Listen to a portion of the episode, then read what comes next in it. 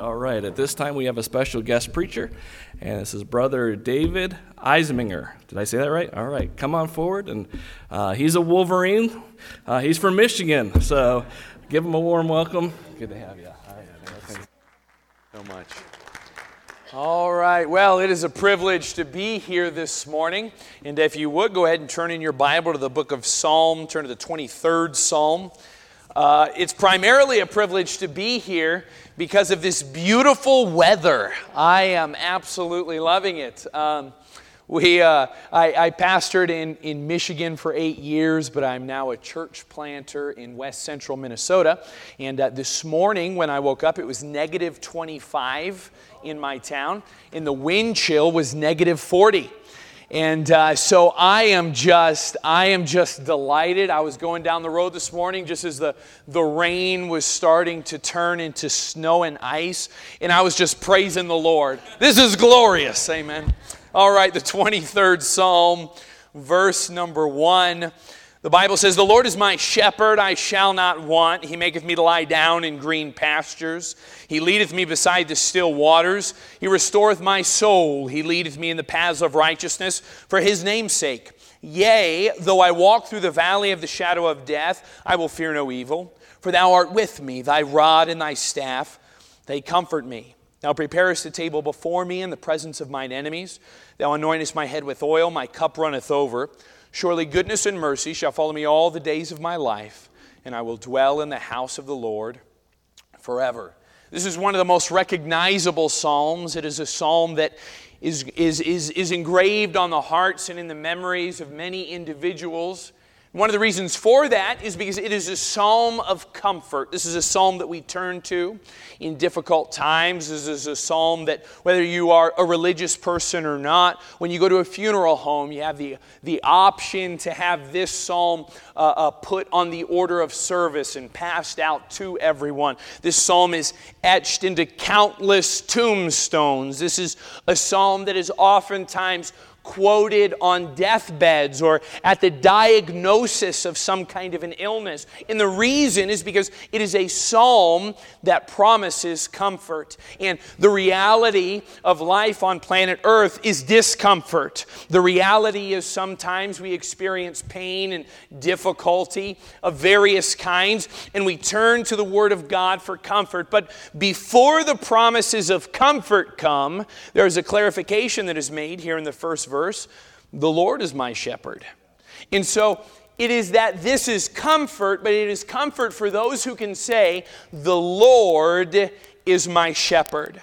And the promises of comfort that follow are for those who can say, I am following God. He is the one that led me to this place, will remain with me in this place, and safely lead me out of this place. And so, because of that, I know that there is comfort. Because of that, I know that there is hope. Because of that, there is light in the darkness and life despite the death but it's for those who say that the Lord is my shepherd. This is the second in what is often called a trinity or a trilogy of Psalms. The 22nd Psalm tells us much of the Savior. It starts out, My God, my God, why hast thou forsaken me? The 22nd Psalm is a prophetic psalm. It's also a messianic psalm. This is the psalm that gives us insight into the mind of Christ while he was on the cross.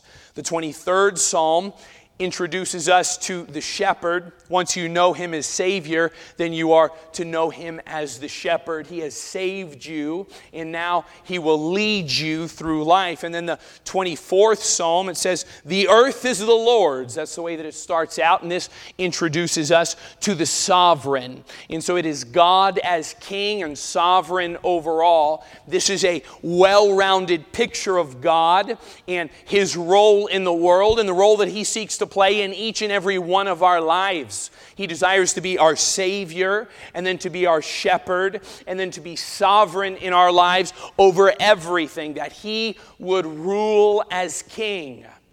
But when we get to this psalm, the Lord is my shepherd, we primarily deal with aspects of the journey the journey of life, in the way that having a shepherd impacts or changes that journey. Notice what it says The Lord is my shepherd, I shall not want. And I'm, I'm not just going to teach through the psalm, but there are a couple of things that I, I want to point out before I get to verse number four, or the end of verse four, which is where we're going to focus.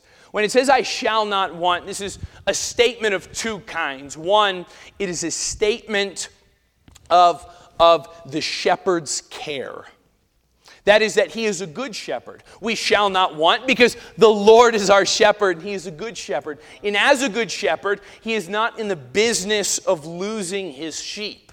As a good shepherd, he is not in the business of allowing his sheep to go without. And so, whatever it is that his sheep need at that time, whether it be rest, or whether it be water or pasture in which to graze or companionship, or whether it be that his sheep need some encouragement to press on, though they don't feel like it, he knows what the sheep need.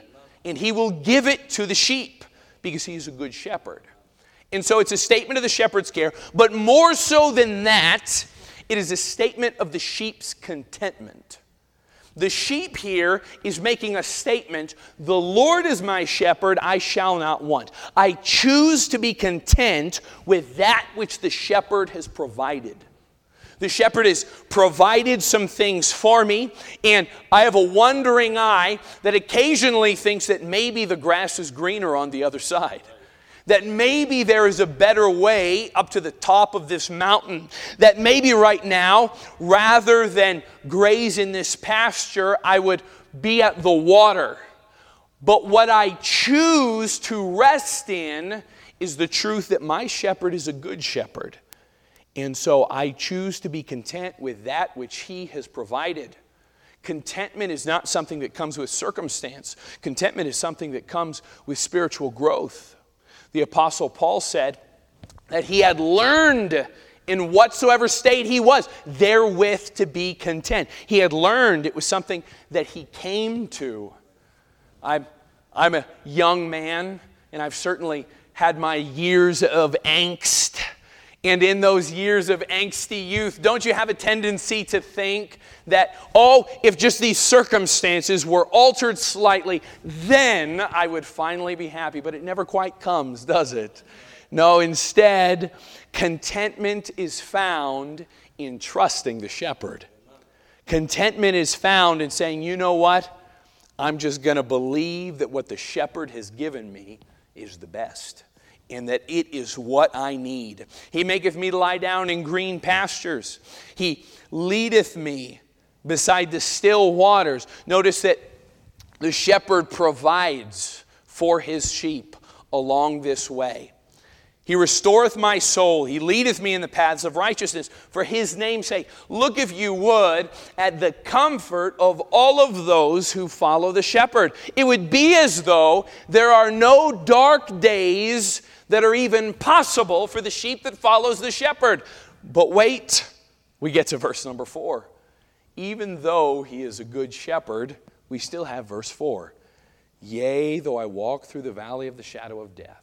This is another promise. This is a promise of difficulty. This is a promise of difficulty that it will not always be still waters and green pastures. The 23rd Psalm is a picture of a shepherd who has his sheep down in the, down in the meadow, down at the ranch. And the season comes where there's been a melt off up in the highlands in the mountains. And that grass that's up in the highlands is a more nutrient dense grass. And so it's good for the sheep, not only good for their exercise, but also good for their diets and good for their ability to make it through a winter or through a season where the grass is less nutrient rich. For them to journey from the ranch up into the highlands and gaze on that nutrient dense grass. But the journey to that place does not come easily. It is a journey and it does require effort, and it requires some discomfort on the part of the sheep. but it is the shepherd who is leading them to that place. And it is for the good of the sheep and for the benefit, or to, to, to fit with the, the, the picture here, for the glory of the shepherd. That those sheep are going to be the best that they can be because they are His. And so he's going to lead them there. But along the way, there's some difficulty. Along the way, there is some darkness. Yea, though I walk through the valley of the shadow of death, I will fear no evil. And yet the sheep need not fear. Why is that? One, it is because of the presence of the shepherd. Here we have another promise that while, yes, there will be darkness for those who follow the Lord, He will not abandon you. He will remain with you. And despite the difficulty that comes, despite the trial that comes, He will remain with you through it. He who led you into it will lead you out of it. And so it's the presence of the shepherd that is comforting to the sheep. But not only is it the presence of the shepherd, it is also the provision of the shepherd. Look at what it says here. It says, Thy rod and thy staff, they comfort me. And that's what I'd like to focus on here during this Sunday school hour the rod of the shepherd and the staff of the shepherd. For eight years, I taught through the Psalms every Wednesday night. And uh, in eight years, uh, I got through 42 Psalms. And uh, there is so much that's in the Psalms. And, and, and when I got to the 23rd Psalm, and I got to this part here Thy rod and thy staff, they comfort me.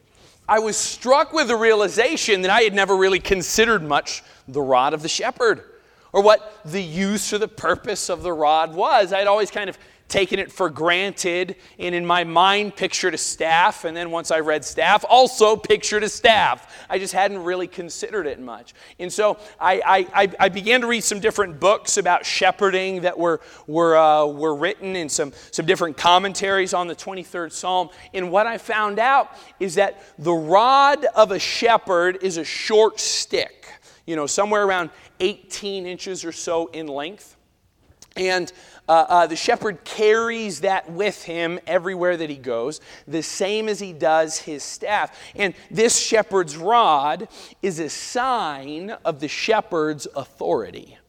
It's a sign of the shepherd's authority. It is used in instruction.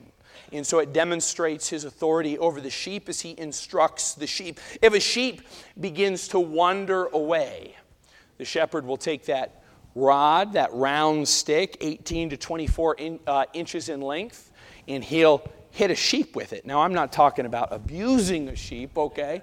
He'll hit a sheep with it, and what he'll do is he'll get the sheep's attention so that the sheep no longer wanders away. If a sheep will begin to approach danger, you know, the shepherd is aware of some things that the sheep might not be. He's aware of some potholes that are in particular meadows. He's aware of areas where snakes or other predators may lie. And if the sheep begins to approach some danger, the shepherd will use that rod and he'll use it to get the attention of the sheep.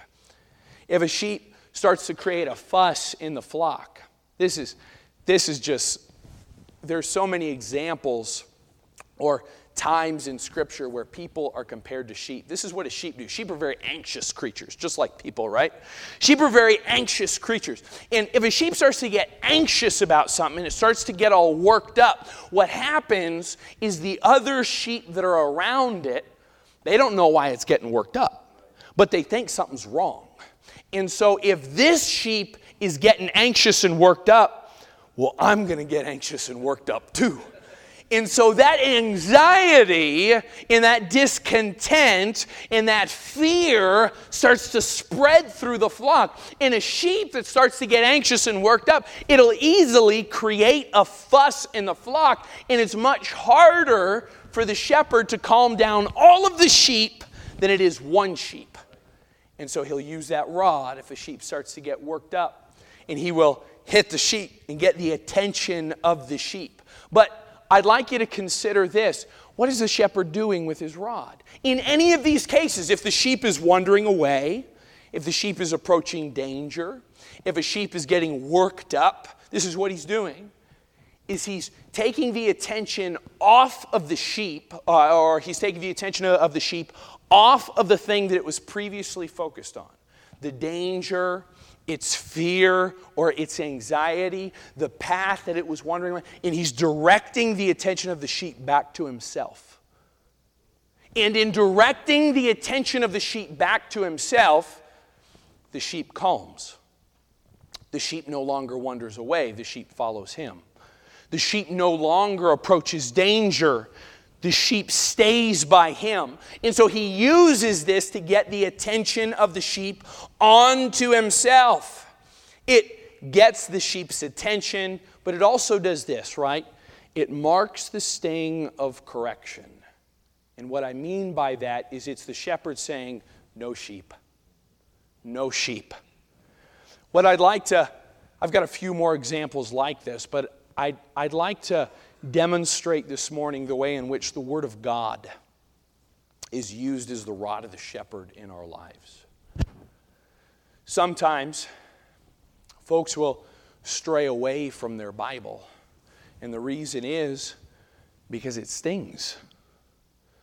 Because it stings because you'll, you'll, you'll, you'll go to it and you'll be in reading and you'll be in study and you'll be in meditation You'll be doing the things that we've been commanded to do. And the Word of God will be taking His Word. And this is what Jeremiah 31 talks about, right? As a part of the New Testament, the way that we become more like Christ is as God writes His Word upon our hearts. Now, consider, if you would, that at one point God took His finger and He wrote His Word on tablets of stone.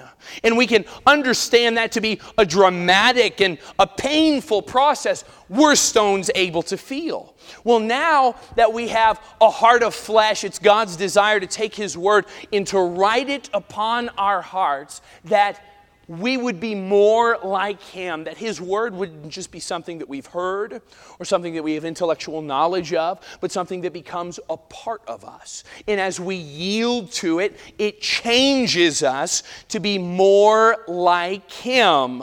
Jesus prayed on the, uh, uh, on the cross in John, I'm sorry, before he went to the cross in John 17, he said, Sanctify them through thy truth. Thy word is truth. And so, as God takes His word and writes it upon our hearts, my friend, that can be a little bit of a stinging process. That can be a process that creates a little bit of discomfort sometimes. But it is a process that is necessary.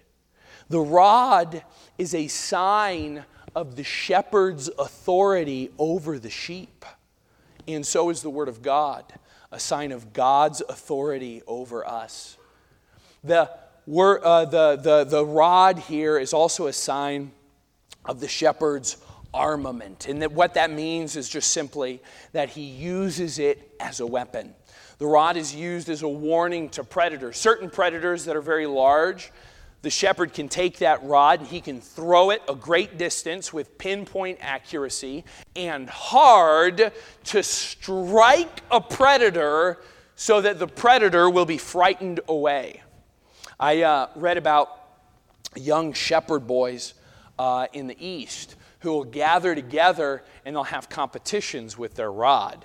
They'll, they'll line up and they'll, they'll make little stacks of rocks in the dirt and they'll compete to see who can knock down the stacks of rocks from the furthest distance away. And they'll practice with throwing these rods as weapons and become very proficient, so proficient that while they can scare away a larger predator, they can actually kill a smaller predator like a snake just by throwing the rod. It can be thrown with great accuracy at long distances, and this is a necessary role for the shepherd to protect the sheep from danger.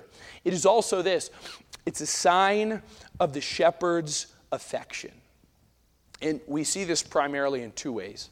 You know, one, if a shepherd has a lot of sheep, what he'll do is he'll have his fold, right? And he's moving the sheep from kind of out in the field into the fold. And when it comes to counting the sheep, what is commonly done is rather than what I would do, which is maybe stand up and I go, okay, one, two, three, four, five, and then I lose count. What he'll do is he'll take that rod and he'll hold it over the entrance of the fold. And as the sheep pass from the meadow into the fold and underneath the rod in his view, he will count the sheep. And he knows how many sheep he has. And so, as the sheep passes underneath the rod and into the fold, the sheep is counted. And if he comes up short, he knows how many sheep he needs to go and retrieve and bring back to the fold. In, in, in other words, the rod helps the shepherd to know his sheep and to know the place of his sheep. Something else as well is that when it comes to sheep, uh, one of the primary ways that you can determine the condition of a sheep is by parting its wool and examining its skin and examining what's underneath. And a lot of times, if a sheep is having problems, health problems of some kind, it'll appear on the skin in an outward way. It'll have a rash or bumps or something along those lines. That will be an indication of the sheep's health. Health. But the wool is ordinarily so thick that really they all look the same. And in order to determine its health, you've got to get away from, or you've got to part that which is on the outside, and you've got to examine that which is on the inside. And the shepherd will use that rod in one hand, and he'll lay it on the sheep, and he'll begin to part the wool of the sheep using the rod, revealing what's underneath, and therefore the health of the sheep. This is the shepherd's affection. That he knows the condition of his sheep and he knows the location of the sheep. Ways in which this is a picture of the Word of God today. Consider, if you would, how the Word of God communicates the authority of God over us. How do we know that He is the head of the church? Well, because it's here. This, were, this was not the ideas of man. Instead, this was God's ideas. It is here recorded in this book. How do we know for sure that we are created beings responsible to a creator? Well, first, there was the law of nature written within every man, and then confirmed for us in the Word of God that there wouldn't be any doubt or any question. How do we know what it is that we know about God? It is through His Word, it communicates His authority over us. Also, it is the Word of God that provides instruction for us. For us as His sheep, for us as His church, this book is our sole source for doctrine. If it is worth believing, it is in this book. And if it's not in this book on a doctrinal level, then my friend, it's not worth believing, let alone teaching and preaching and proselytizing. It's just simply not worth it. The Word of God is sufficient. It is our sole source for doctrine, it is our first source for practice. Meaning that when we say, well, what is it that we ought to do with this or with that? Where ought we to turn first? The Word of God and see what it is that, that this book ex, uh, says explicitly. And then once we've seen what it says explicitly, if it doesn't say explicitly, we see what it says in principle, and then we go with the principle. This book provides instruction, but it also provides correction. This is a book that teaches conduct for the Christian. And not only does it teach proper conduct, but it illuminates improper conduct. It illuminates to us ways that Christians ought not to behave, and its words deter the believer from sin. This is the reason why it is that we are commanded to read and to study and to meditate upon the Word of God. But there's one fourth thing that we're commanded to do in relation to the Word of God, and that is to hide its words within our heart. Why? that we would not. I'm, I'm sorry, I just lost the verse. What's the verse? Uh, uh, uh, somebody help me out here. Uh, Thy word have I hid in my heart that I might not sin against thee. There we go. We're to hide His Word in our heart. This is a book that provides for us correction, but it is also a book that provides protection. Christ used this book as a weapon against Satan. When he was tempted, what did he do? He quoted the Word of God. And my friend, if when the Lord Jesus Christ was tempted and he overcame and he battled that temptation with the Word of God, then how is it that you intend to overcome temptation without hiding the Word of God in your heart? This is a book that provides protection, and it is a book that shepherds ought to keep handy. And when I say that, consider this consider that a shepherd is a sign and a picture of a leader we know that the Lord is our shepherd, and we see example of that. We know that pastors are to be shepherds, and we see example of that. But consider, if you would, that as a picture of a leader, so anyone with authority or responsibility over another ought to follow these principles and keep this book handy. As you lead your home and seek to protect your home from sin, you ought to keep this book handy. It provides protection. But as we consider the rod, there's something else that we find about the rod, and it is this that the power is in the rod, meaning that the power for authority, the power for armament, the power for correction, for instruction, for protection. All of this power is within the rod, not within the shepherd.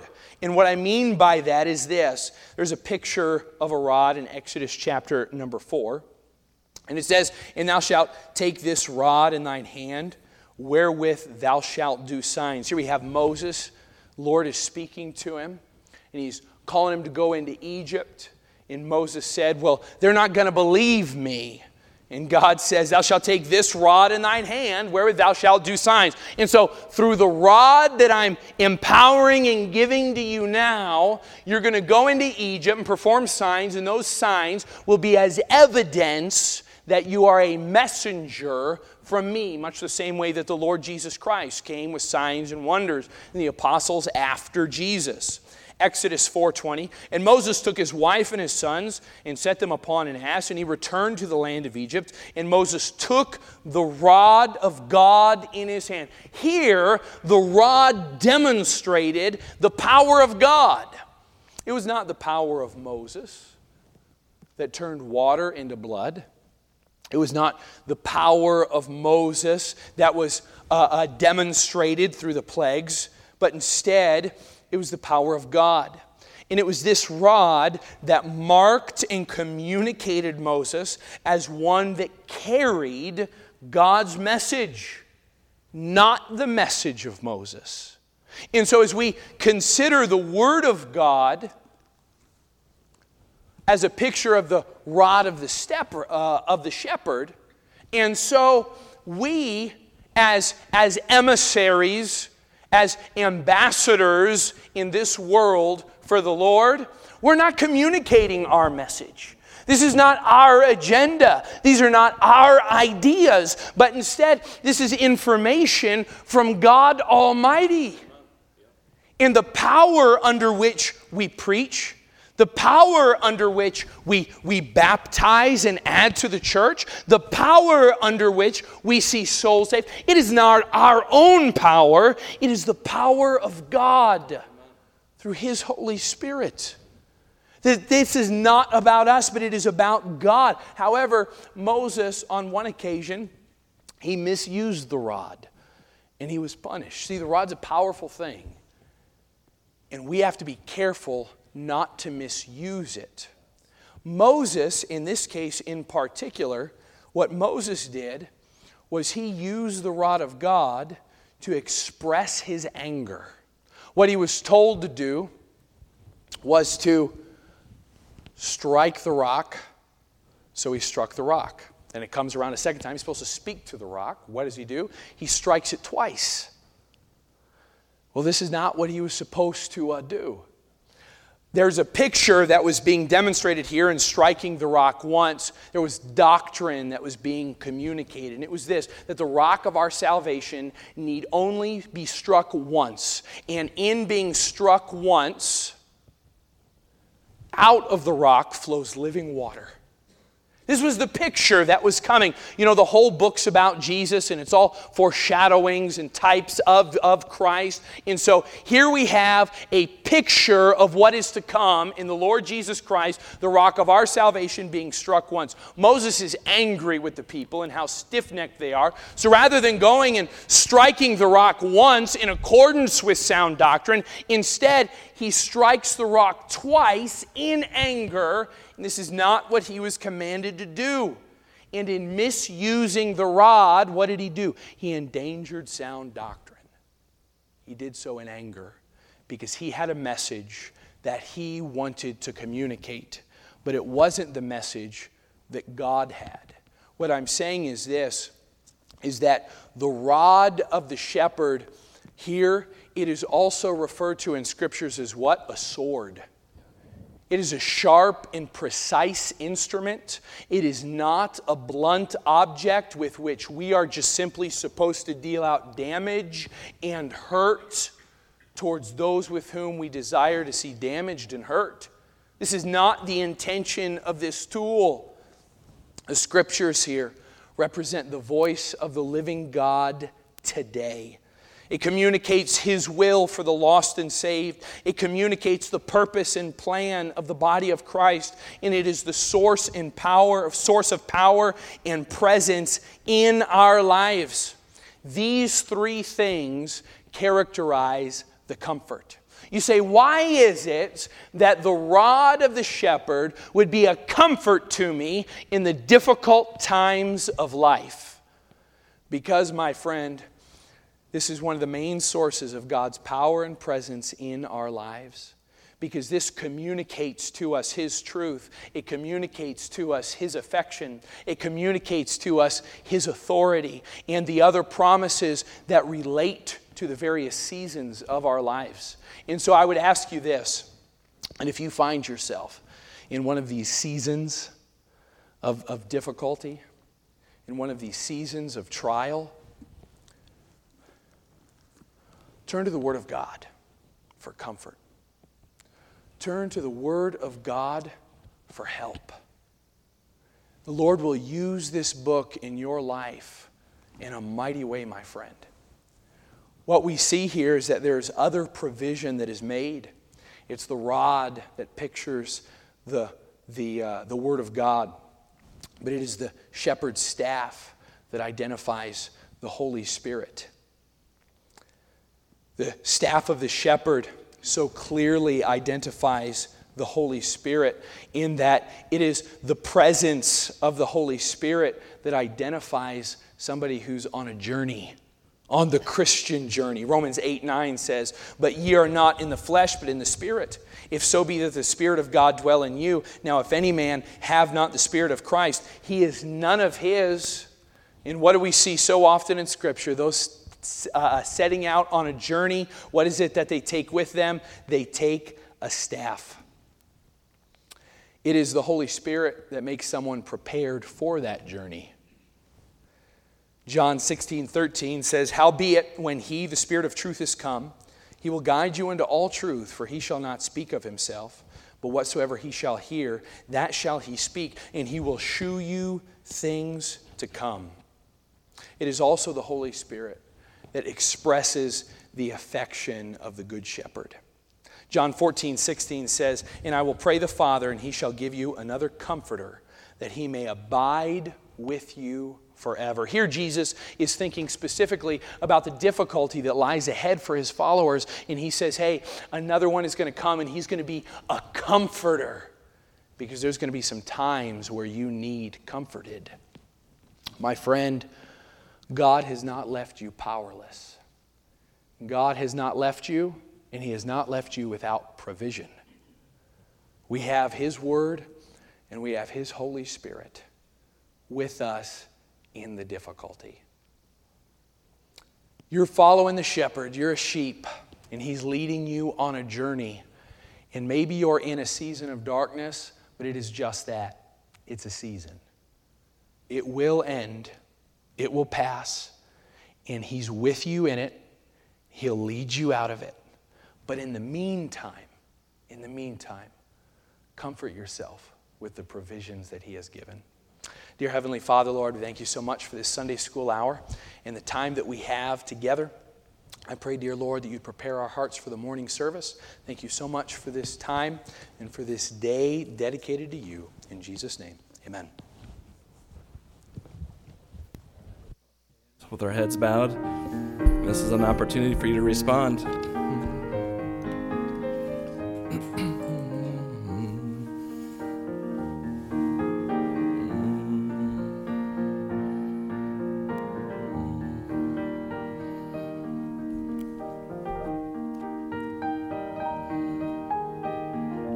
That was a good message for 2022. Perfect message to start off the year.